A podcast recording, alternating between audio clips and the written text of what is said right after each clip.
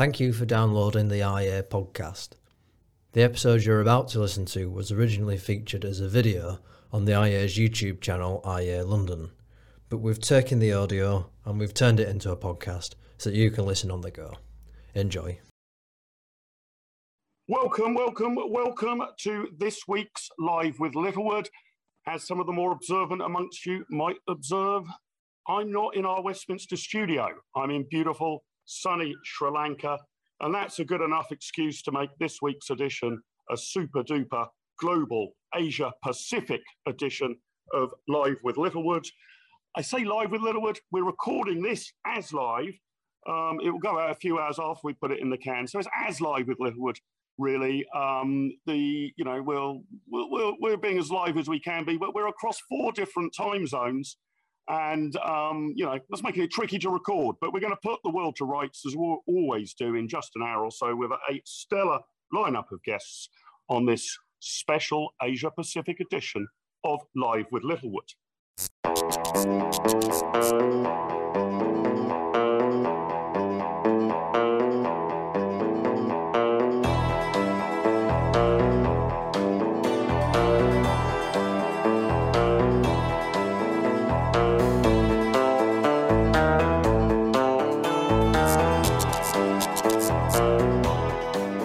Kaboom, kapow! Welcome, welcome, welcome. Thanks for joining me for this week's Live with Littlewood. If you're enjoying the show, please make sure that you hit the thumbs up, the like button. If you're not yet a subscriber to the IEA, IEA London YouTube channel, please hit subscribe and the notification bell. That way, you'll get all of the information about our huge plethora of uh, upcoming videos.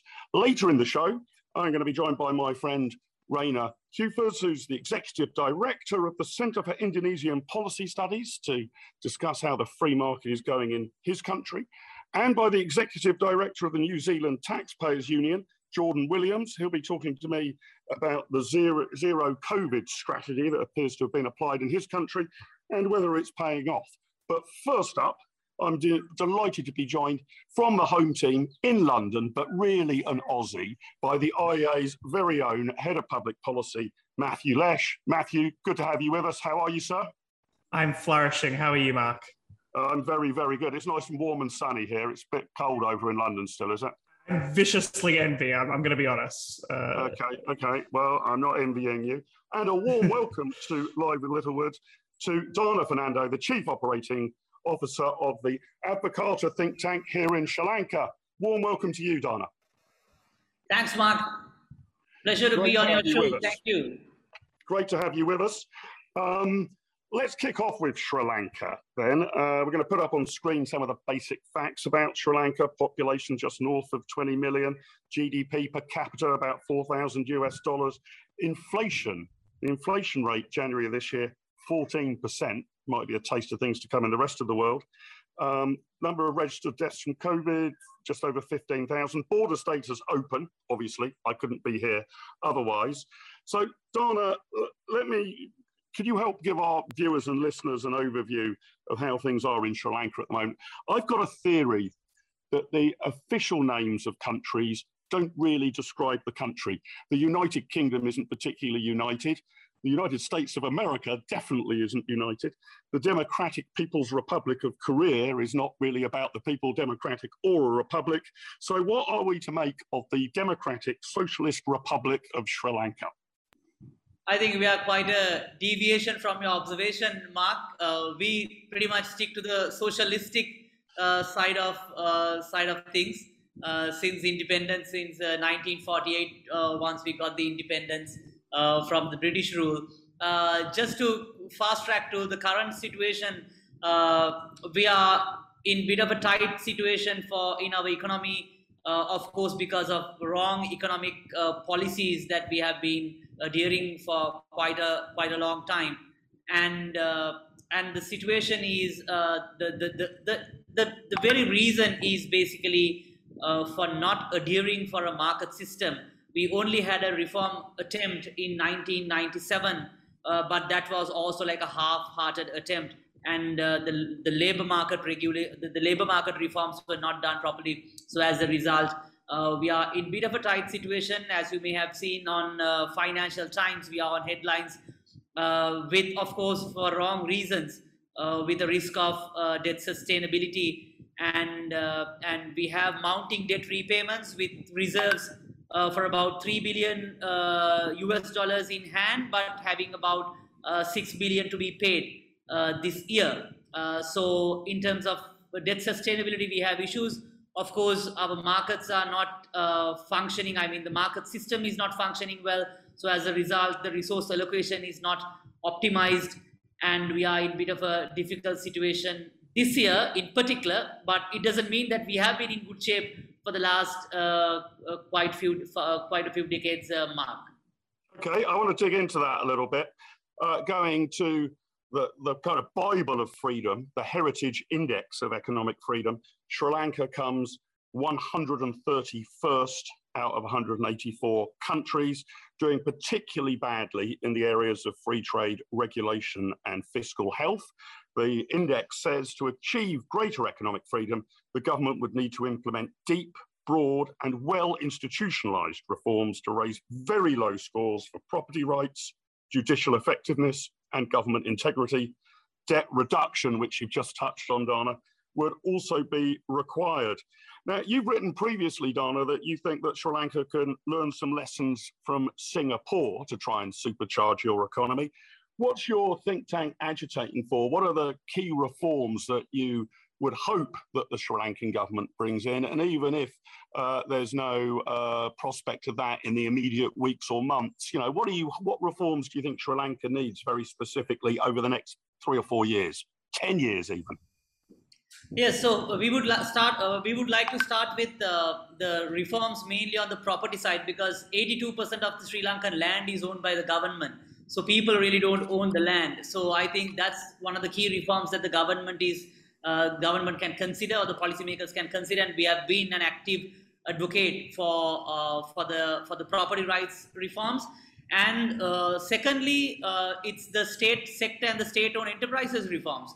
Uh, we have a we have a massive state sector. About uh, 1.5 million of employees are in the state sector out of 8 million workforce, which is quite a large number under any any given country uh, country's demography. Uh, and also, most of our state-owned enterprises are loss-making. I think it's the it's the same case for most of the other countries as well.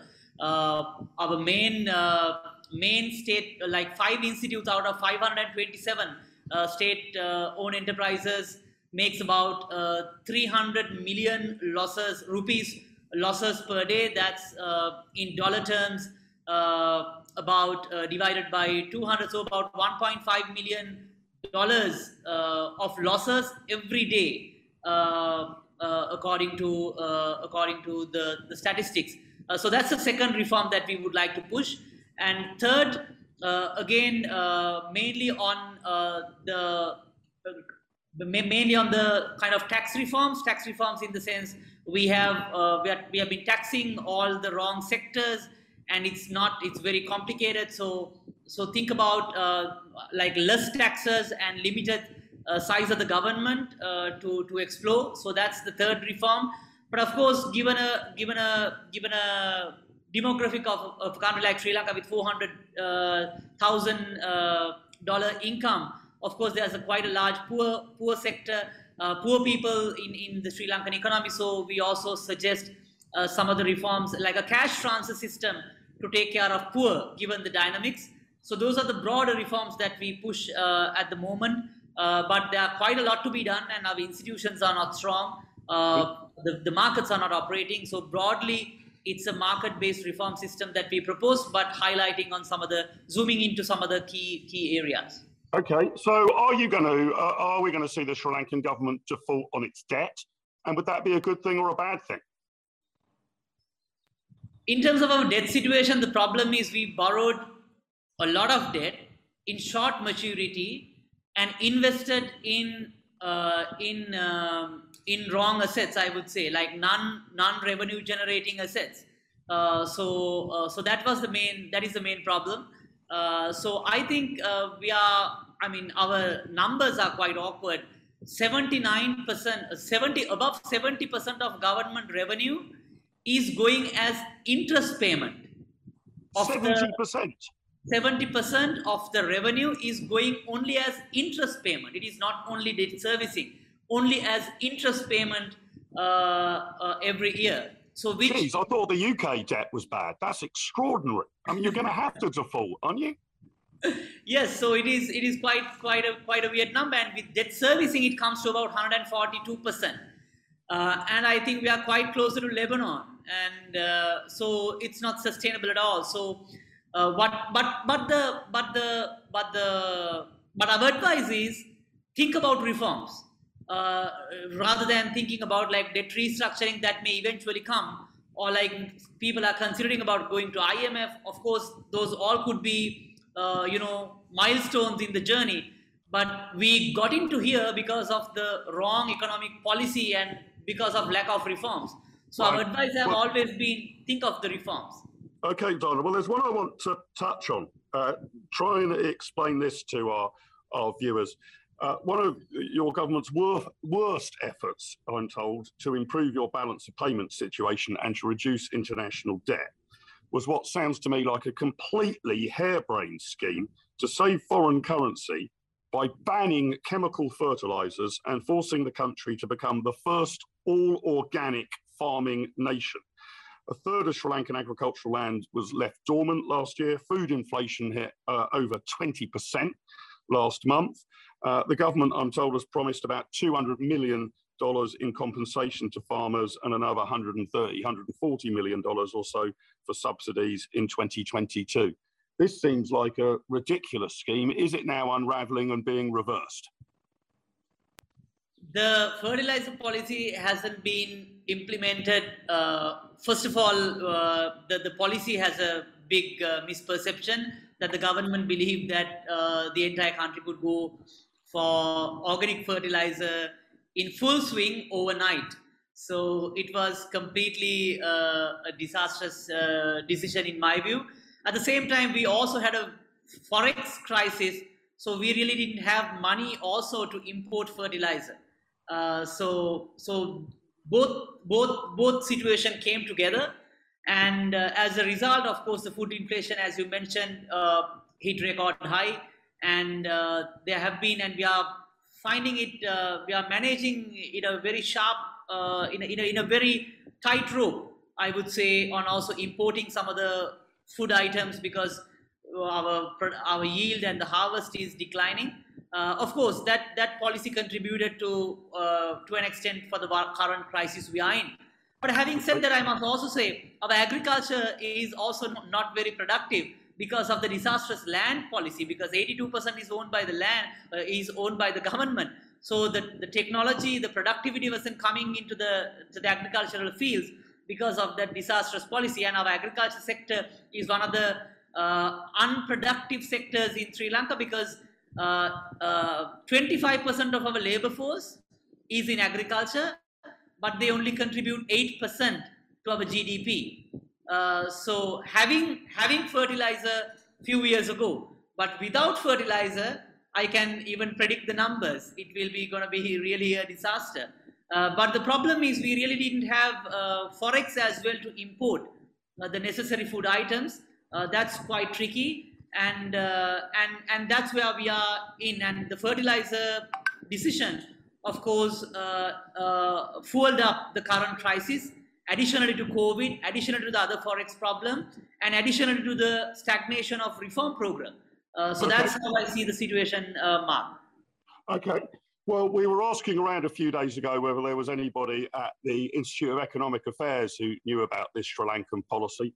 And then it was pointed out to me that Matt had tweeted about it. And Matt, if you've tweeted about it, I know you're going to be a leading world expert in it, right? I mean, you're a leading world expert in most areas of policy. Explain to British viewers what's, uh, what's gone on here, Matt, what's happened with the policy, and is it as crazy as Donna and I have just implied. Look, I think it's it's almost certainly as crazy, if not crazier. I mean, conceptually, and particularly for a, a relatively poorer country to be giving up on modern um, agricultural techniques seems totally insane.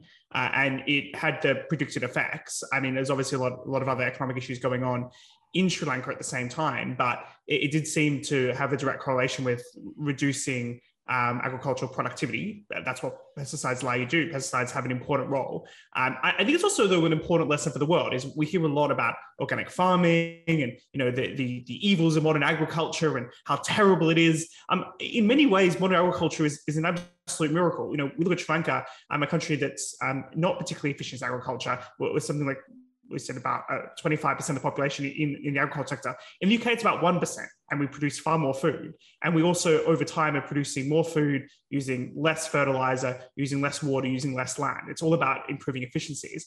And what, what really, I, I suppose, strikes me about the Lanka situation, not that I'm an expert whatsoever, is just comparing it to China's development path, another you know supposedly communist country. Their first process when they were doing the kind of market reforms in, in the 80s was the very quietly allowing farmers um, to keep their surplus um, produce, creating kind of a, a secondary market, and then eventually privatizing a lot of the agricultural sector, which increased efficiency. And, and obviously before that, China had huge issues with starvation and, um, and, and, and famine and, and, millions and millions of people dying as a result of, of socialistic policies um, that are very top down. So in terms of a development path, it seems private ownership is key. And then it seems obviously moving from an agricultural sector to an industrializing. What I'm interested about Lanka is, is there has been uh, about four times increase in per capita GDP over the last 20 years. And we just find out um, from our guests, what do you, what do you think kind of led to some of that growth in recent history? Obviously, it's, it's not been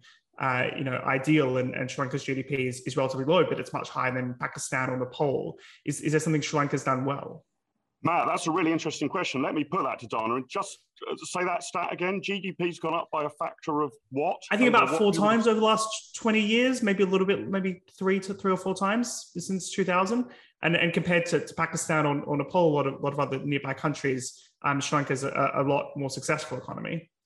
Matt, thanks for that stat. I'm glad we're moving on to more optimistic territory. Dana, explain that to us. That sounds like pretty good economic growth. I mean, obviously, everywhere in the world, all of us sort of free market liberals want to go further and faster and better. But wow, I mean, that's not bad GDP growth compared to your immediate neighbors or similar countries, right?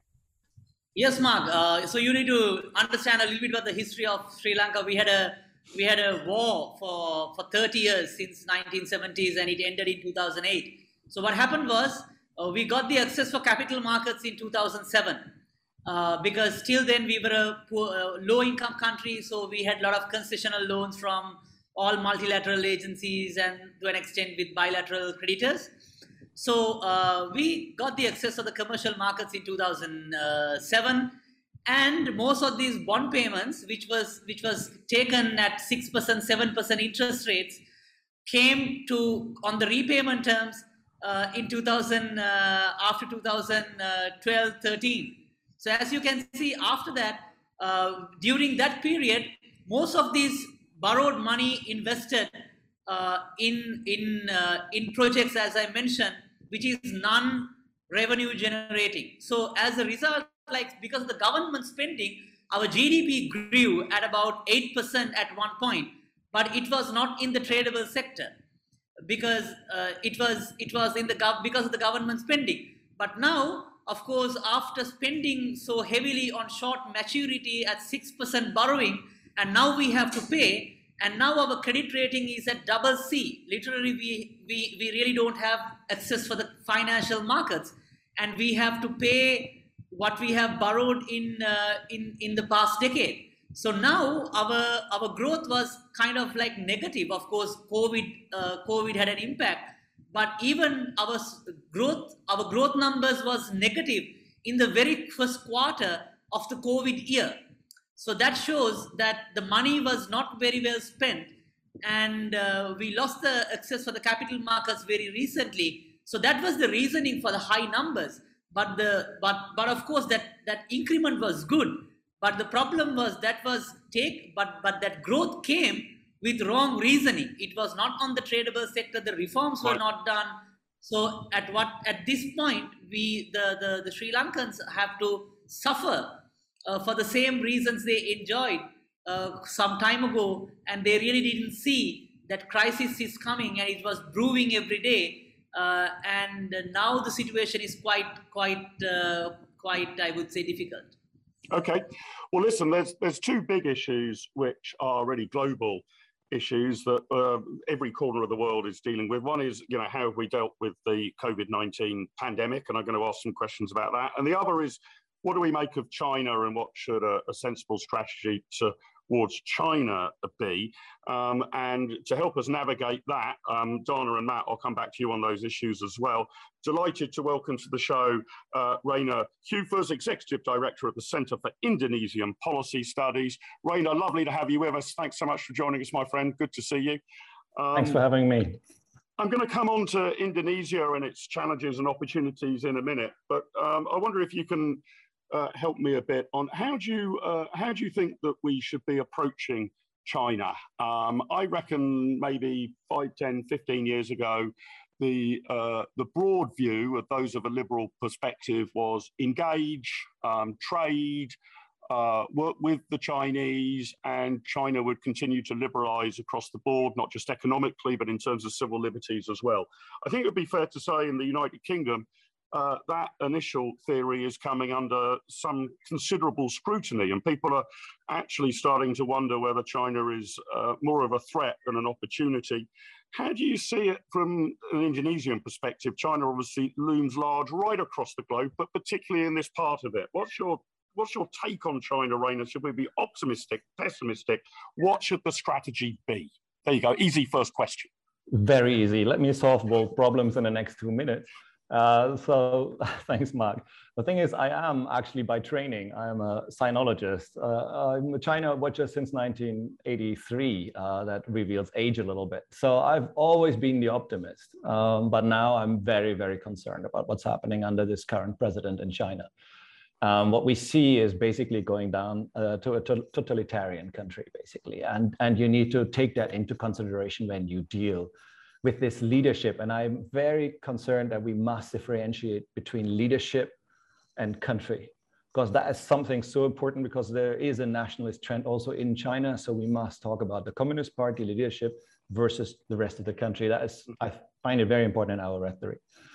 Coming from Indonesia, um, this is a region that is located strategically between the Chinese hemisphere and, if you want, the Western hemisphere important trade routes, Sri Lanka, obviously Indonesia as well. So this is a this is an area, especially Southeast Asia, that is located between and therefore always wanted to stay as neutral as possible, especially Indonesia. Thailand went down the, the, the American path, so to speak. Uh, Cambodia very much um, with the Chinese. But Indonesia always wanted to stay out. Bandung conference, you may remember, non-alignment movement, etc. It was, oh, let's not engage. Now, the Chinese are expanding economically, that's their right and that's what they should be doing in a way. That's a good thing, giving us cheaper products and also some new technology coming from them now. What we see in this region here is that the US and also the European engagement is not strong enough. Um, it's sometimes characterized as fly in, fly out diplomacy. Southeast Asia smiles. There is a foreign minister coming. Obviously, they want something something brewed up in Beijing or somewhere else, somebody's going to fly in and talk to us how we need to close ranks. But when it's not happening, nobody's here. Uh, and this I can also say from when I'm engaging with leaders in or, or, or parties or, or, political factors in Europe, how disinterested they are in the region, basically. And never mind, there is an Indo-Pacific strategy now, European Union, America as well. But I think it has to really be taken seriously. And, uh, and that's, I believe, where I need the really interesting. So you actually think that some of this is that the West needs to show more ambition and outreach to places like Sri Lanka, Indonesia, and Asia in general. We're we're sort of we're um, ignoring you and just being a bit too introspective. You'd say, Rainer, yeah. That's right, or focusing on other issues. Obviously, there are important issues, right? I mean, you don't want to talk to anybody in politics at the moment in Europe. It would be about the Ukraine, which is absolutely necessary and important topic to discuss. But there is there are other regions, there are other issues in the world, and Southeast Asia plays an important role here. So yeah, so, absolutely. Donna, on the Chinese question, uh, your thoughts as well. A, a big story going back uh, a few years, I think it was 2017, 2018. The Chinese government um, effectively forced Sri Lanka to give up a port to cover debts owed uh, to the Chinese export banks. The Chinese government lent Sri Lanka bit over 300 million US dollars uh, to fund the project. Sri Lanka had to use a preferred Chinese company to build it. The debt expanded and expanded and expanded. You've been talking about that more generally in terms of Sri Lankan finances. When the government couldn't pay the interest on it, the Chinese government insisted that a Chinese company take on majority shareholding and gained uh, access to 15,000 acres of land surrounding the port. What's uh, the Sri Lankan view of how we should approach relations with China, Dana? Yes, Mark. So uh, China and uh, there's a there's a big geopolitic uh, geopolitical battle also, which is known uh, in this region.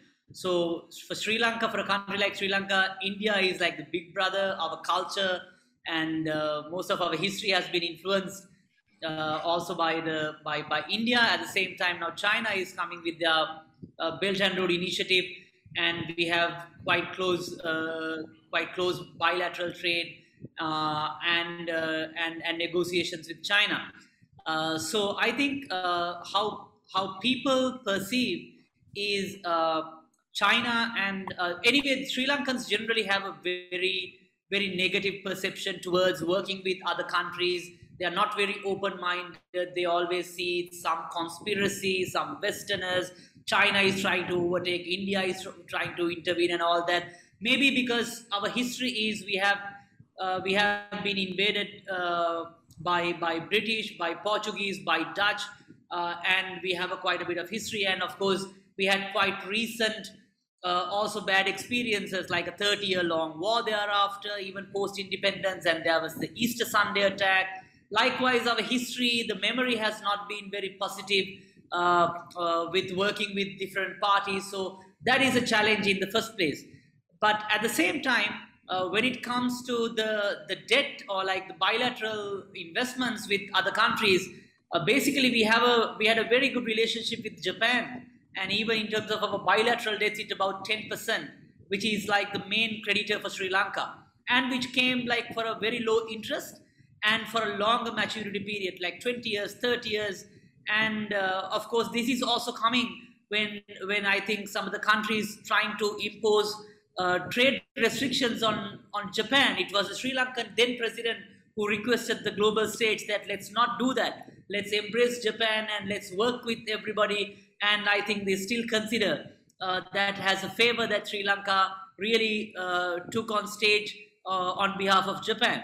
Uh, okay. When it comes to China, our, our, our, our bilateral uh, debt is somewhat equal to Japan, but it's slightly lower than Japan. But about 8% of that debt is coming from the China Exim Bank, which is at very high interest rates. So the example that you took on, uh, on the, on the Hambantota port, uh, likewise, most of this debt has been taken on commercial interest rates and invested, as I mentioned, on non-revenue generating assets or like projects.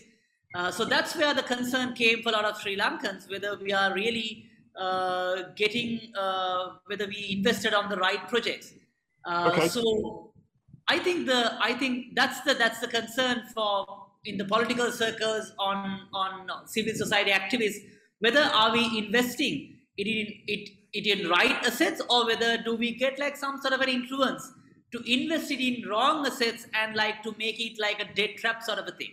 So that's okay. where the, the, the concern came in. But my view is given the size of our economy and given the given the given the dynamics we have to interact with all all countries and like definitely india uh, and japan uh, and us mainly but india and japan makes a uh, have a bigger impact but now they are also like like a movement called quad where india japan us and australia in one in, in one side and china is on the other side uh, so for us, like a small country, as you mentioned in the Heritage Foundation Economic Freedom Index, as well as the, the Fraser Institute Economic Freedom of the World Index, we are performing very poorly on global trade.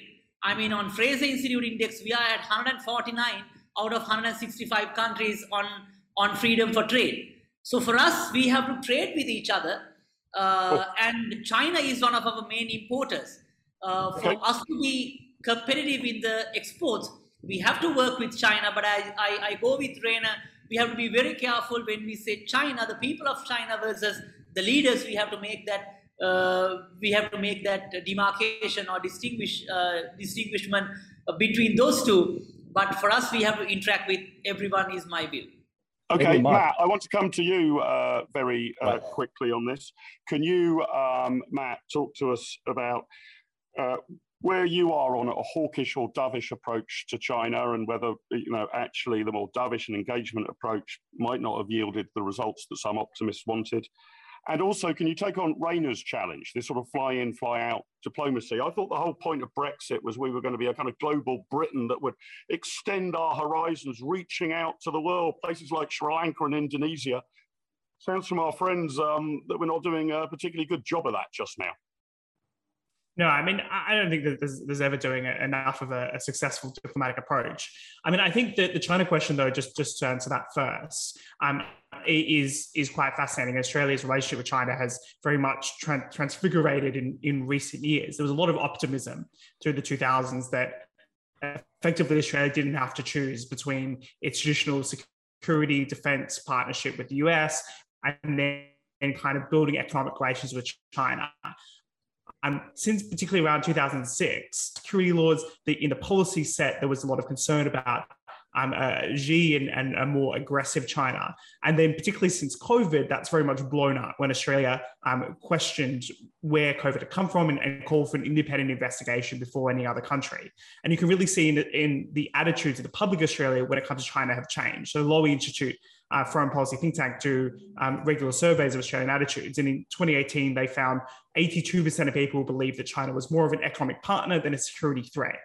Um, versus just 12 people who thought China was a security threat. In the latest poll um, last year, 63% of Australians thought China was a security threat. So now the general consensus in Australia is that China is a serious security threat and more or less of an economic partner. Mm-hmm. That said, though, of course, Australia still trades a lot with China, and even amongst even with all the um, restrictions put up, uh, Australia I think has had some like a record year of trade with China, particularly with iron ore. So th- there is kind of a still a strong economic relationship. It's a very tense political relationship, and there's been a lot of demands from uh, China against. Um, the, the uh, Australia about um, a, bunch of different issues. Um, I think there's a, a, probably a want to calm things down a bit. But at the same time, uh, you've got AUKUS, Australia signing up with the UK and the US. Um, and, and you've got uh, a lot of efforts like the Quad in order to counter China. So I think that's very much Australia's foreign policy um, path at the moment. Donna, we're going to say goodbye to you shortly. I just want in a couple of sentences, uh, no more than that, because time is ticking. Uh, are you out of the of the COVID pandemic crisis yet? Are you out the other side in Sri Lanka? And, uh, I mean, I, I, must admit, I was actually hugely impressed about how quickly I got through Colombo Airport. I thought I was going to be stuck there for hours. I mean, there was endless bureaucracy. I had forms coming out of my ears that I had to fill in and QR codes, but I got through the airport pretty quickly. Um, is Sri Lanka out of the other side of this crisis at last? Just in a sentence or two, Donna we have done really well uh, on COVID front because our vaccination uh, rates were very high. Uh, of course, we have a public uh, healthcare system, which uh, with our vaccination rates are high, and also in tourism because since we have a uh, forex crisis, tourism is one of our main forex earners. So we had to re- release that regulatory barrier. So even if you have like I think a, a, a PCR test of 72 hours prior, you can just uh, just uh, you know easily uh, get the immigration cleared and uh, and and into the country. So in that front, actually, we have done quite well. But our death numbers are comparatively low. But we have about like compared to our 20 million population, about 13,000 uh, to 15,000 deaths. but I think we have done quite well in terms of the COVID front, as, as I see, Mark. Okay. Donna, it's been great to have you on the show. I'm glad to be doing my tiny little bit as a as a tourist in your beautiful country to try and improve GDP growth and your and your trade deficit. It's lovely to be here. Beautiful country, Donna. Thanks for joining us. Uh, thanks, Mark. Thank uh, you. Pleasure to have you, and good luck in all your endeavours. Rainer, let me come back to you. I want to talk a bit about Indonesia. Uh, we'll put up for our viewers a slide on the screen. Uh, I think most will know, largest island nation in the world, largest Muslim country in the world uh, population 270 million. Uh, I don't know where that puts it on the chart. About the sixth largest country in the world, something like that. You'll be able to correct me. GDP per capita, 5,000 US dollars. inflation only 2% at the moment, uh, about 150,000 deaths, a bit shy of that from COVID on the last numbers uh, I looked at, Rainer. Um, uh, tell us the story of Indonesia, because I think for some, this could be the next super duper kind of Asian power, right? And uh, as you say, we might be fly in, fly out diplomacy, but we should be taking rather more notice of Indonesia, no? I couldn't agree more. Thanks for saying that. Uh, it's the fourth largest country in the world by population, right wow. after the United States. And the dimensions east west also equal roughly San Francisco to New York. So it's, it's a huge country. Um, and uh, yeah, it doesn't get the attention it deserves, but that's partly also the fault of the country because they should get out more on the international stage and represent itself. It is actually a success story. I mean, you heard from Dana about the great things that happened in Sri Lanka in terms of GDP growth. Indonesia is also a success story. You know, Asian tigers, Indonesia was always aspiring to be among those.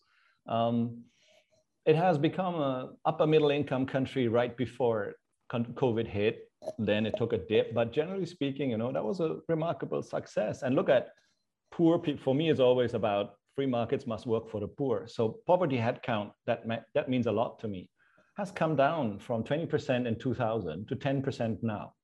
So halved when the population grew by 70 million people at the same time. So that means uh, millions and millions of people are now able to earn a living. So all of mm-hmm. this is basically good story here but there are so problems. What, I guess GD, coming to those. Uh, ignoring the last couple of years, which obviously been pretty grim across the, the world because of COVID, right? Now, what, what's the uh, what's GDP growth been in in Indonesia then? Over, I mean, Asian tiger levels five, six, seven percent, something like that. Not quite that, but yeah, absolutely. Uh, around five percent. The target was always to get to seven percent, but five percent was roughly uh, what was achieved. And again, that's not bad when you look at so many other economies over the years. Okay, so and so what reforms are needed? You're, I'm, I'm delighted we're moving to a more kind of upbeat and optimistic part of the show now, right? Because uh, uh, Dana gave us a pretty grim picture of some of the problems. But the uh, your your institute, Centre for Indonesian Policy Studies, and we'll have a link to, to you guys in the show notes below. You won the coveted Templeton Freedom Award in, in 2020 for your work on the removal of trade barriers in Indonesia's food sector. Tell us about that and tell us about the reforms that, that you at CIPS uh, are pushing for and advocating. And are you pushing water uphill or are you finding you're pushing water downhill? How's it feeling? Okay, absolutely. Um, well, yeah, that was an amazing moment for us to win that award. That was really also a game changer for us. Uh, the thing is that you know we want to promote open markets, and as I said earlier, it has to work for the poor. I mean, if it only works for an urban elite, that doesn't do the trick, especially not in a rural country that still has rather low incomes.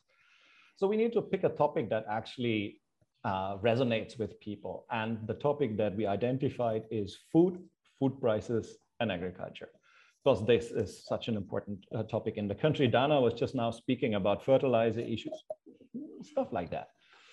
So we've we started with basically comparing prices. The amount of money you pay for apples in this country is far higher than in any European supermarket. That can't be right. Uh, the amount of money you pay for rice, soy, or all the, the staple foods and everything, far above world market price. It's twice as high, three times as high it's a huge country, as I said earlier. So it's very inward looking, you know, ask an American in the central part of the States what the prices are in comparison to Europe, they would never know. Same in Indonesia. It's such a huge country, they wouldn't know what's happening in other countries. So we keep telling them you're paying more than Singapore. Singapore is far richer in absolute terms. You're paying more than in Singapore. That can't be right. And Singapore is importing everything. So we are suggesting imports can help. That was initial stage, and that's where we recommended reforms, reducing all the bureaucratic requirements, uh, recommendations letters from the Ministry of Agriculture, licenses from the Ministry of Trade, uh, all uh, done case by case and not in an automated licensing, licensing system. So you can imagine that opens all gates for fraud, uh, corruption, etc. So we, we addressed this and we managed to actually um, persuade the government to actually review some of these regulations. We calculated altogether that if they would fully liberalize the food trade, Indonesian poor only could save $6 billion a year. Wow. Um, and you can imagine what that would do to their lives. due to the reforms that we believe we have helped to trigger, at least it went down by 2 billion, not only for the poor, but for the general, uh, the population in general. So it had an impact and that's why we were able to win that award. And, and was the underlying problem uh, tariff barriers or non-tariff barriers, a mixture of the two? I mean, it, it's that Indonesia has not been sufficiently open to global trade is the, the problem, but was that this licensing system or huge taxes, tariffs on imports, or a bit of both? Uh, you start with a cultural story, really. After 400 years of colonial rule, the country really wanted to be independent, also in all its supplies, food supplies in particular. Right, the founding president, right at the beginning, 1945, said, "We shall not be dependent on other countries' food." Uh, understandable, coming from foreign oppression for such a long time, but of course, economically not rational, not sound. So this attitude we're still dealing with. So people say naturally we should only eat Indonesian food. Uh, and we're saying this doesn't make sense. And it's not the case. Just look at it, where the food is coming from. It's not the case. So it's a, it's a cultural, it's a historic uh, uh, uh thing that we are facing. But then in technical terms, you are right. It's a mix, it's mostly non-tariff measures because we all agree nowadays on reduced tariffs and so on, all of that. The non-tariff ones are the nasty ones that are very hard to actually grasp. And some of them are necessary when it comes to sanitary controls, etc. And others are not. Pre-shipment inspections and other things could be much, much, much more effective and less costly. So that's what we're where we're putting the focus. We're trying to calculate and show to the government if you only reduce this, we were already able to bring down the food prices in this country. Regulations like which ports are allowed, to actually have imports coming from other countries. You know, this doesn't make sense. I mean, and then you end up, of course, with the central ports. But what about those ports and regions of Indonesia that are far away and have no access to global trade because of it? Um, and they pay the highest food prices. So these are the things we are addressing. Uh, before we move on to Australasia, How, how has um, Indonesia dealt with the, the COVID pandemic? Uh, what sort of restrictions or lockdowns have been imposed? Do you think uh, the government over there has taken a balanced approach or too restrictive or too slow? Tell us the picture of um, dealing with the uh, COVID problem. And again, the question I asked to Dana, are you through the worst of it now? You know, is the end in sight or is the end even here? You know, is it over? Is it now an historical episode or is it an ongoing crisis? No, actually, we're bracing at the moment. Everybody is extremely nervous at the moment. Cases, case numbers are doubling. The issue is, of course, are case numbers still the relevant measure? Uh, this is also being discussed here. Should it be uh, hospitalization rates, etc.? But as a matter of fact, we're now at about 30, 40,000 cases a day. And I think it'll go up to a few hundred thousand cases a day just because Omicron has not fully hit the country. And everybody is bracing for the impact. So no, we're not we're not done with that. That's unfortunately still coming our way. But all in all, I don't think the country had a bad way to respond. I mean, there were lots of issues with getting the vaccines in the country. Everything could have been done in a better way. But generally speaking, India set a very bad example right at the beginning of the um, of the COVID pandemic. You might remember the images that we saw on TV about India when they tried to lock a hard lockdown on people who live of their daily income they sell a little bit and with that money they immediately buy the food. How are they supposed to be locked at home? You know it won't work. And indonesia has a similar situation. So the government saw this and knew we can't go that way. So it never happened. Of course there were all these restrictions uh, in place that actually had a heavy toll on the country. We had seen millions falling again under the poverty line in 2020 but we saw a, a certain recovery already in 2021 so all in all, I must say, I felt at least it was a measured approach that was undertaken. Civil, civil liberties were not cut, except that, of course, you weren't able to enjoy all the facilities that you usually would be able to, to enjoy. And we have another factor in Indonesia, and that was we had this horrible Asian financial crisis 20 years ago, a few more than 20 years, 1998. Yeah. And at that time, Indonesia it was so badly hit with uh, 90% uh, debt over GDP and these kind of things. And Indonesia has from then on really done its homework. It brought down debt over GDP to about 10, 15%. It wow, we, we, we need that magic recipe. We could do with that in the United Kingdom. We had excellent finance ministers, I must really say, that were really careful. The, the, the fiscal deficit was always between about one and a half to two and a half percent ever since the crisis back then. So all of this was under control. Now, being in German, a German by by uh, by nationality, um, I appreciate that you save in time so that when crisis hit, you actually have money. And and Indonesia in a way has done that. So with this kind of debt over GDP and fiscal deficit, when it got worse, now we were at it, it really jumped to 6.5 fiscal deficit uh, but that's only in one year, and the government is determined to bring it back below 3% um, in, a, in, a, in, a, in, two years or so. And we are wow. in the debt over GDP, we're still only at about 40%. Uh, so this is still much more for a developing country than for a European nation, for example, but still, I mean, we're talking about reasonable ratios. Well, I, I, I want us to improve our fly-in, fly-out diplomacy uh, because it looks like we've got quite a lot to learn from Indonesia on fiscal prudence, Rainer, really, in, in the UK and the and the Western world.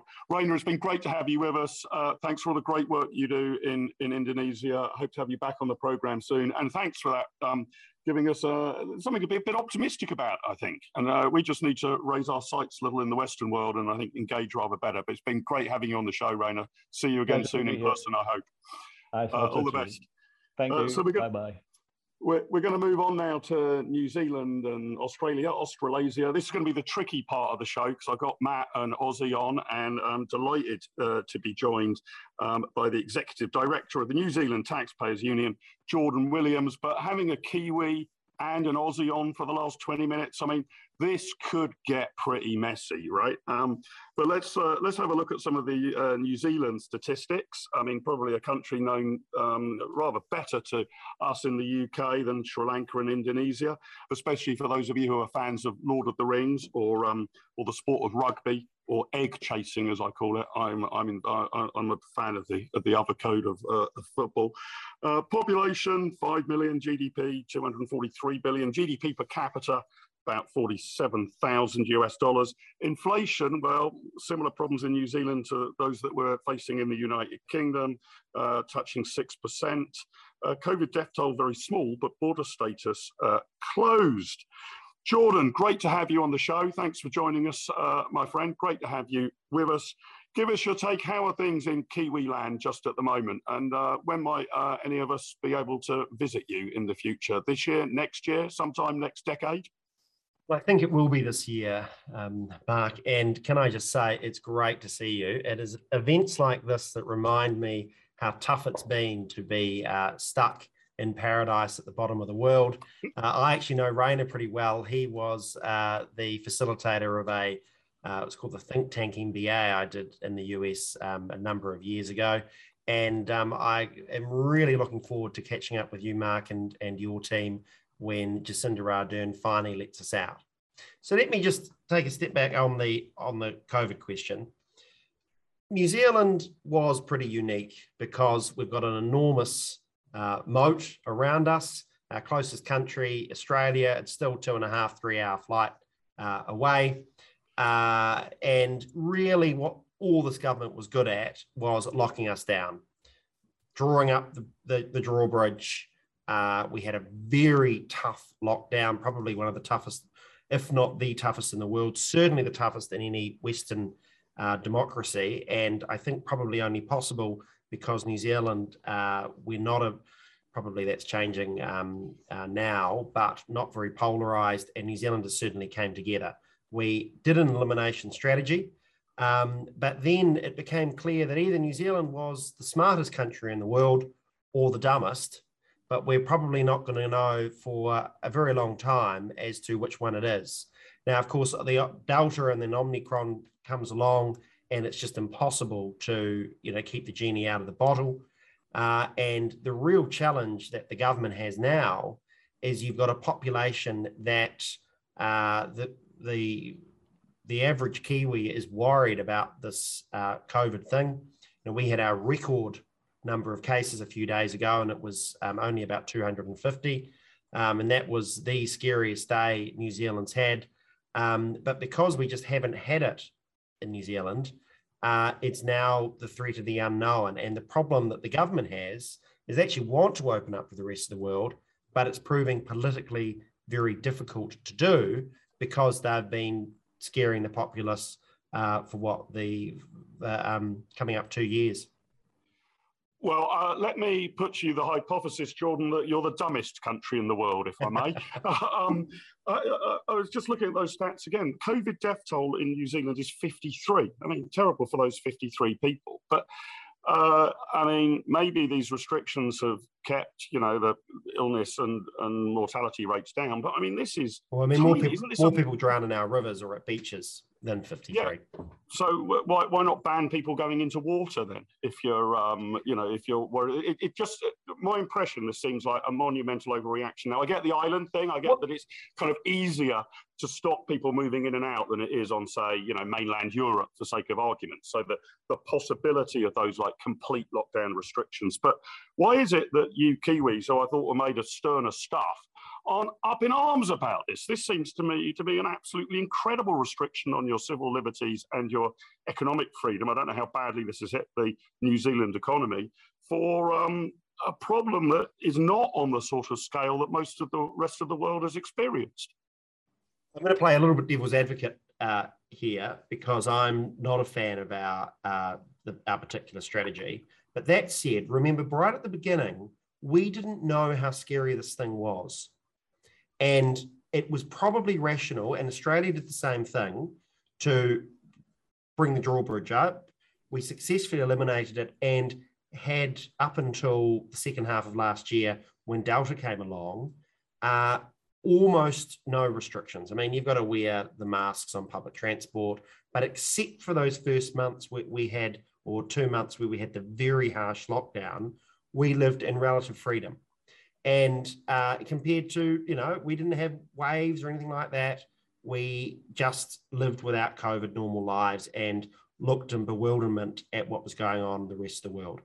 That said, the government sort of got ready, as every Western government did right at the beginning, to this economic Armageddon and put New Zealand economy on absolute sugar money. We were only number two behind the US in terms of the economic stimulus the government um, as a proportion of the economy.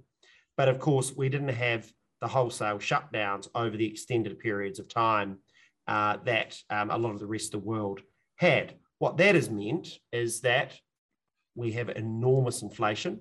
Um, just out in December, a 5.9% annualized inflation, which, you know, we are, New Zealand led the world with um, uh, single policy targeting of inflation from the Reserve Bank. Uh, and yet now, unfortunately, you know, the, the, the bad old days of inflation, the impacts that has on inequality are back. And just in terms of growth of government, you know, since Jacinda Ardern was elected in 2017, the government is now 41% larger. Now, that is an enormous hangover to have. And what organisations such as mine here at the, the Taxpayers Union is that that hangover, because if only that expansion of government was good quality spending, but um, as I'm sure you'll appreciate, Mark, you know, governments aren't very good at that when they're literally printing. Yeah, the empirical record isn't great. Um, can you give me any to... examples of good government spending? I mean, usually it's pretty inefficient and unproductive, usually uh, compared to the private sector. That's interesting. I want to come back to the to the wider economic non-COVID issues in a minute, but Matt, let me let me come to you. Look, I mean I'm disappointed with both you and Jordan, to be honest. You know, you guys down in Australasia, New Zealand, you're, you're supposed to be, you know, I guess in Australia, I've still got memories of Crocodile Dundee. You know, stuff like this should just be a mere flesh wound. Who's been who's been the dumbest country in the world for you, Matt? Has it been, and Australia's been, you know, pretty strict as well. I know you you yourself have been caught up in lockdowns in your native country. What's your take of it there? I gather at last Australia's going to open the borders in a couple of weeks' time, but wow, what restrictions you've had. Yeah, I mean, I think I'm going to be a little bit of a, a, patriot here for a moment and say a few things in, in defense of Australia, which I know is not the particularly popular view um, on, on the free market side overseas. But uh, Australia has um, in, in a similar way, although slightly less successfully than New Zealand, managed to keep deaths from COVID um, relatively low by global standards. And it used its natural advantages. It made some good strategic choices. Australia, um, you might not remember, but in February 2020, at the start of February 2020, um, banned anyone who'd been in China in the last two weeks. We were told by the World Health Organization at the time, um, because Trump did it, that that was racist policy. It was actually a good policy. Uh, Australia then also introduced border quarantine measures, and, and much actually probably to the surprise of Australian policymakers, managed to uh, effectively suppress the virus um, and eliminate it temporarily. And that meant for, for most Australians over the last two years, for most of the time, um, they've lived in, in relative freedom and prosperity without lockdowns, without many COVID deaths. Now, the failure here, though, was a failure to procure and vaccinate fast enough, although that issue is now being resolved. Um, and then the, the, secondary failure, I think this is where yeah, the, the, point we're getting to now, is a failure to move on. Um, and New Zealand's got this much worse because New Zealand hasn't had a major wave, of COVID. Um, Australia, over the last uh, month or so, has had actually quite significant COVID numbers. At one point, some of the highest COVID rates per capita in the world, over 100,000 cases per day in Australia. But because Australia was already vaccinated by that point, it's led to relatively few deaths. Australia's reopening, the borders are reopening. The one exception is Western Australia, which is the kind of effectively uh, Jacinda Ardern equivalent of Australia under Mark McGowan, a Labor premier. So overall, the, the, the struggle is not um, necessarily the, the initial strategy was a failure, although some lockdowns were too harsh and mean and, and unnecessary. Um, overall, I think it's it's proven quite a success. Um, the point about Australian psychology is quite interesting. And is Australia this you know freedom loving you know rejecting authority land? I mean, it's it's it's I think it's it's a common myth that Australia was founded by convicts. It's actually founded by uh, convict masters, that the people who uh, who who, who were responsible founded for managing the convicts. Every, everyone likes to massage their history. yeah, exactly. And I think it's an interesting fact that the most Australians that don't really descend from convicts, it's it's it's a you know the early history was a mixture of European immigration, um, and there's always been a bit of a dependence on the state and not much of like a philosophical, uh, maybe from the free market side of things, uh, occasionally, but not much of a philosophical objection to the existence of the state. So Australians say they hate the state um, and, and talk against it quite a lot, but also willing to accept its dictates um, quite willingly. Um, and, and I think that's come out during COVID if they think it's in the interest. It's, it's all very utilitarian here. If they think it's kind of justifiable, you know, Australia has compulsory um, helmet laws, for example. Now, I don't think you can justify that on, on a harmless principle basis because the only person I'm harming by not wearing a helmet is myself. But yet, that seems to be a kind of collectivist policy. And there's, there's a bunch of policies like that in Australia that are quite nanny status and interventionist. So, uh, unfortunately, it's not quite the land of the free um, that, that we might hope for.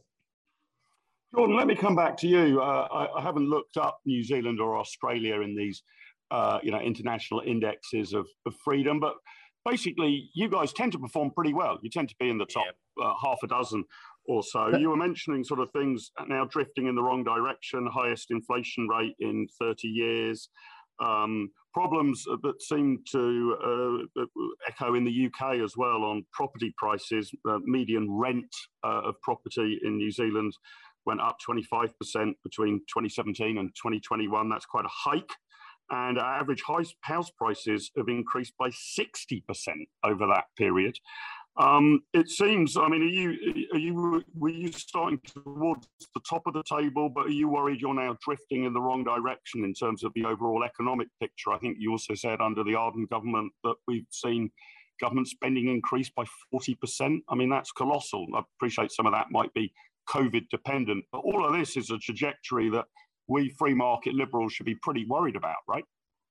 I, I think it's the most worrying time for the freedom movement, um, certainly in, in my lifetime. It's actually interesting. You you mentioned the housing prices going up by 60%, 50, um, 58 I had since this government was elected. And the irony is, is Jacinda Ardern was elected to fix the housing problem. It's a classic illustration of just across so many areas of public policy, this government is comms led but in terms of what they're delivering, has just been a disaster for New Zealand's economic prosperity. so, can you talk to about KiwiBuild? I'm, I'm fascinated by this. Oh, yeah, uh, it's just, it, yeah, it's just, the government literally uh, uh, was elected on this promise that was going to build 100,000 homes, and in the space of six years, it's built about um, 1,200. Like, I mean, it's it, it's it's just it, it's just so like laughably bad.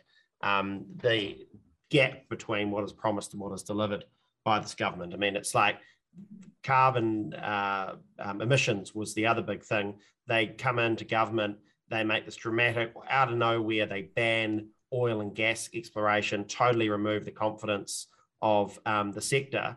And instead, our emissions from energy went up dramatically the last few years because we've got power stations instead of running on gas and now importing the worst coal in the world. Sorry, um, uh, sorry, Indonesia, but that's where it comes from. Um, and it's just classic, like, you know, comms led government. You know, that's what Jacinda Ardern's very much sort of, it's all about image. It's not thoughtful um, public policy.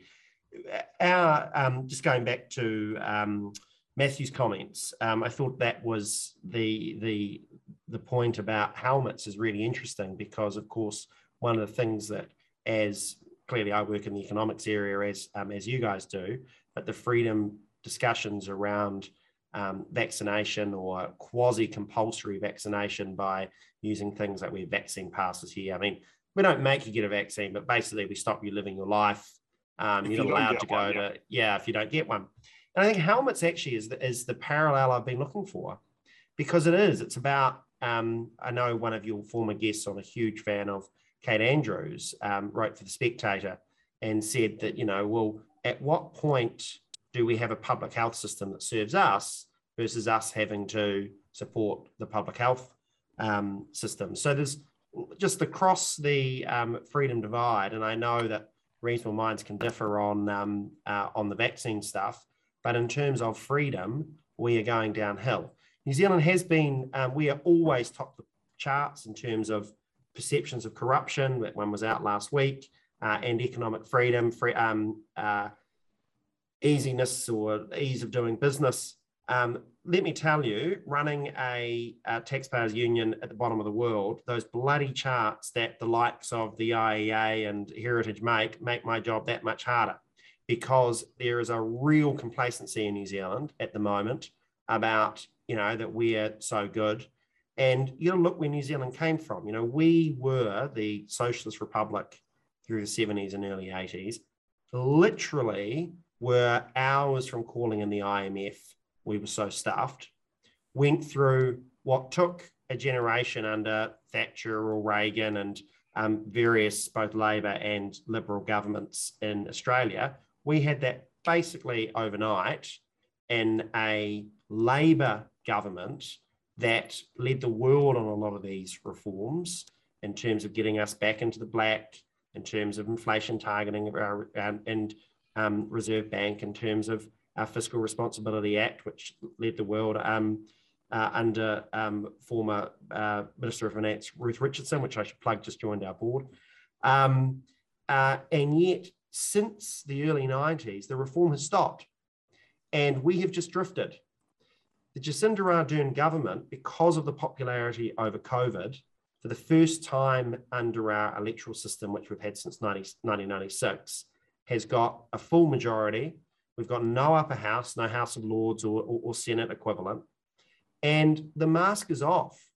For the first time in my lifetime, we are going backwards really fast. Um, just as I, I, you know, I wasn't joking when I said earlier, across every area of public policy, this government is not wasting the opportunity. And they learned the lesson from those reforms in the 1980s that you swamp the opposition. And our job and um, groups like the Taxpayers Union or um, your sort of equivalents around Tufton Street, Mark, is that we sort of have a bit of a saying that we got we got to pick fights in order to take public policy forward or to um, or, or, or, to um, prevent reversal. Is we've got to pick fights. Right yep. now, it's actually the opposite. That you're so swamped, you're having to pick them at the other meaning of what the heck is the most important because we are spread so thin. Uh, yep. So I'm I don't mean to be pessimistic, but um, and in terms of um, the prosperity of um, my children, I really fear that New Zealand is going to go back to where we were in the 60s and 70s oh, and so early I've got, 80s. I've, I've, I've got, an, I've got an idea for you then. Maybe this would uh, help concentrate minds. We need a new freedom index, which isn't about the spot price, but is about the trajectory right? Uh, so if Yeah. you're actually moving in the wrong direction at speed, that that would be highlighted. You might still be towards the top of the table, but Jordan, you're right that that would imply if you stay on that trajectory, things are going to get pretty bleak.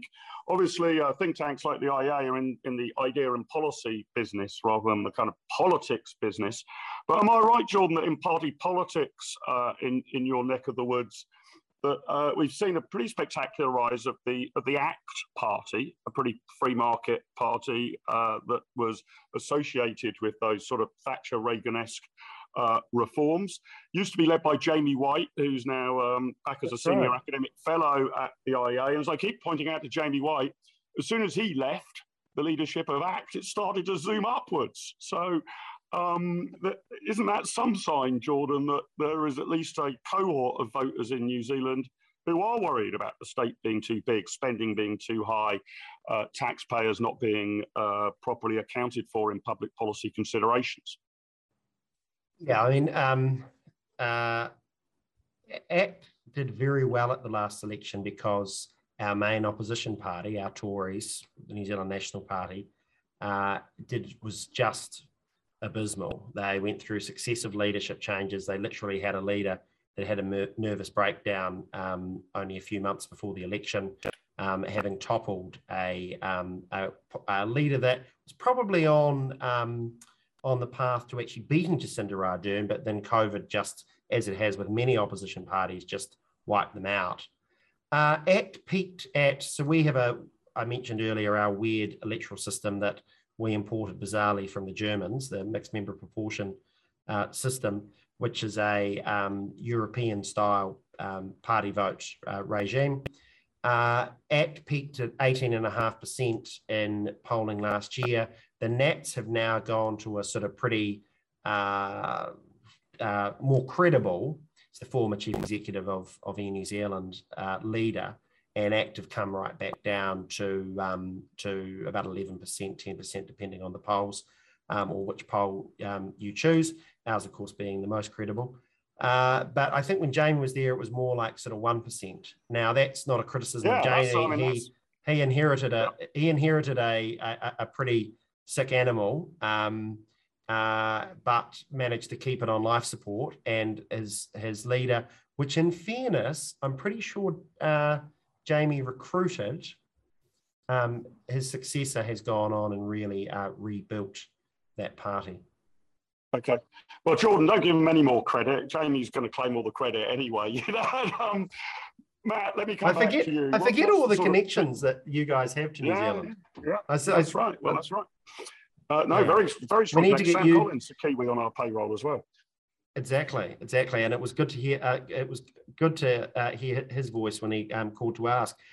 Um, we'll certainly have to get you you guys down here once we're opening. I think that um, we will open earlier than what the uh, government is saying, which is middle of this year. New Zealand citizens, for the first time in over in two years, will be actually be able to return to New Zealand uh, at uh, the end of well, the end of this month. Um, which means that, of course, New Zealanders will be able to go overseas. But we've had this before when we've opened up with Australia, but then the government shuts the borders again. And literally, there is just heartbreaking stories of Kiwis Yeah. stuck in Australia. They've been out of the country too long, so they stopped getting their pension or whatever. And you've got no way to get back in. This, Yeah. um, the, the charade was showing up pretty badly for the government when, and it was because it was sort of someone of the intelligentsia class, but a New Zealand journalist with with some notoriety um, worked for Al Jazeera and various um, uh, broadcasts, uh, news channels around the world, was pregnant and wanted to come back to New Zealand to have her baby, and the government was stuffing around and, and said no. And the Taliban, or she arranged with the Taliban to go to Afghanistan and get refuge there to have her baby. And you can imagine that the liberal elite here just went ape over Yeah, it, and rightfully so. But that is the single story that sort of hit the Guardian, hit the BBC, Sure. um, etc. well, it shows you as well. I mean, sometimes, you know, I'm prone to pointing out how farcical and stupid some of the regulations have been, but you're right to point out, Jordan, that they can also be horrific in consequence, Absolutely. not just laughable. um, pretty grim. Matt, let me come back to you. What, what's the picture in Australia where there's a, a, a Liberal national government? I think there's an upcoming uh, election. Is the, the path there, the trajectory in the right, the wrong direction, or flatlining? What's your what's your take on it from a kind of market orientated, you know, wanting to get taxes under, you know, down and public spending under control? Reasons to be hopeful, or reasons to be pessimistic, or too early to say, Matt? Always too early to say in the great Always scheme of history, Mark. Say, yeah. um, uh, and I live with this story as an aside. But I, I think it probably flatlining would be the answer. Uh, Australia went through, I mean, similar to the UK and New Zealand, a great reform era, but that really ended, you know, certainly by the late Howard era um, in 2007. And we've had a, although uh, just like the UK, we've had a centre right government for almost a year now. Uh, so almost 10 years now. Um, and it doesn't seem like you can really point to any major reforms or major achievements from a, from a free market perspective. Australia's not a majorly more prosperous place. They've done relatively well in terms of cutting some taxes. That's nice. You can do that when the economy is growing. Um, they, they, almost got back into surplus and then COVID destroyed that. I think the election coming up though, um, and and and Jordan just put in the in the chat, I think accurately, ScoMo is screwed. Sorry, mate. Scott Morrison um, is screwed. Sorry, mate. Scott Morrison is screwed. I mean, my I, I think the standard view to have, and, and although this was the standard view to have also last election, was that Labor it's it's effectively their turn. and they're, they're up in the polls. It was ScoMo's last time, right? It was last time. I thought it was last time. Though ScoMo pulled, uh, uh, you know, a hat out of the out of the um uh, bag and uh, the way around, rabbit out. Out of the hat. And, and managed a, a, a, victory, but it was a very narrow victory. I mean, there's only a couple of seats, and and as you know, there's the, you look at just look at the electoral maths, the seats we lost in Western Australia. It's not clear that he's doing well enough in um, New South Wales and Queensland to pick up enough seats. You've got Victoria, where it doesn't really perform very well. Tasmania is pretty small. It, is, it just doesn't seem the electoral maths makes it very difficult for ScoMo to win the next election, just where the polls are at today. Not impossible. So you're going to have a Labor government, not a kind of communist government, probably kind of a closer to a Keir Starmer-esque government, um, which which will you know chisel away at our freedoms um, sl- slowly and, and increase state spending and, and whatnot. So I wouldn't exactly put things on a, a particularly positive line for Australia's politics. Uh, and Matt, let me ask you: Do you take Jordan's point that uh, okay? I mean, I'm not saying that they set the uh, entire framework for all international debate, but these freedom indexes that tend to put uh, uh, the Aussies and the Kiwis towards the top of it. Is that does that engender a sort of complacency? You know, countries with your best days behind you, you know, and still living off the glorious reforms of the 1980s and the 1990s. Um, you know, is there a real sense actually of drift and perhaps uh, those of us who want freer, you know, freer, more market-orientated economies. Well, we might want to look back to the Australia and New Zealand of the 1980s and the 1990s, but we don't really want to look over there today for inspiration. Or am I being too harsh on my friends from the other side of the globe? No, I, I think that that's that's more or less accurate. Australian, uh, I think, still probably does very well in a lot of those um, uh, uh, traditional indexes, and rightfully so. Australia is, you know, in, in global terms, um, relatively speaking, these are all relative indexes, of course, a relatively free country that's relatively easy to do business in, relatively open to trade. Um, there's a lot of good things going on in, in, historically in Australia that have set us on that path. But I think that, that, that you're probably right has led to complacency. You know, our previous prosperity is not necessarily something that's going to survive forever, and it, it needs to be um, not chopped away at as it's currently being. So I think Australia has slowly moved been moving down in some of those indexes over the, over the recent years, just as um, things haven't necessarily been going in the right direction um, politically uh, when it comes to economic policy. And Jordan, let me give the last word to you. Um, the back in the 1970s, the then director of the IEA uh, when asked about how bleak everything was in Britain, and my God, things were pretty bleak in the 1970s, he sort of pointed out to him, you know, the trade unions are controlling everything, the commanding heights of the economy are in nationalized hands, the IMF is bailing us out, the, uh, everything's going wrong. And he was asked sort of what the point of the Institute of Economic Affairs was, and he said, cheer up, things can only get worse. And uh, what he meant from that wasn't just be phlegmatic about how things are, but that you needed to, almost things to get worse, unfortunately, in order to create an inflection point where people realized radical reform was necessary. Do you think uh, it sounds like Jordan, You were sort of saying you're you're playing defence quite a lot in New Zealand at the moment. Uh, is that what you're expecting? That there'll that there'll be sort of you know the economy will tank over a period of time, and then there'll be an inflection point, or can you win these battles in you know you were saying you know a new battle every day. Can you win them? You know can you actually shoot the alligators or do you need to drain the swamp? Yeah i'm gonna i'm gonna have a bob each way on this one. I think yes on the economics because new zealand um, we it's a relationship similar to canada and the us in that the australians don't give a flying hoot about us but we constantly compare ourselves with Australia, and as as the gap between the countries widens, then that um, that presumably wakes New Zealanders up, especially if the Australians ever turn off the ability for Kiwis to be able to um, move and um, and live over in Australia or work over there um, as a right. The pessimistic side is actually what is happening in one of the really strong agendas that this government is running, and that is what is called co-governance because of our uh, uh, unique constitutional structure and the agreement that was done between the British Crown and our Indigenous people, and frankly, the reinterpretation of that with a sort of um, uh, uh, critical race theory uh, basis means our constitutional ground is seriously shifting against democracy, against the uh, uh, equal rights, and frankly, against property rights. That really scares me because once you hard bake in that um, entitlement based on skin color or on um, uh, on uh, ethnic background, unlike the pendulums of other areas of public policy, it's really difficult to figure out. I mean, Fiji it took what uh, uh five coups to get rid of a, a um, race-based constitution. Um, there's lots of other countries around the world. Its prosperity has uh, disappeared because um, of going in that direction. That's what scares me the most because I don't know how you get the genie back in the bottle. So optimistic on some stuff. I think that it is it, it is cyclical and it's essential that you know who was it Antony Fisher that said you know when there is a crisis, politicians and intelligentsia will reach round um, for what ideas are lying around, and it's our um, it's business. Our I appreciate those good ideas lying around. Exactly. I appreciate you're a think tank. We're more of a sort of battle tank or uh, taxpayers alliance uh, mm-hmm. style uh, business model, but we're all pushing in the same direction. Um, and I think the time will come for that.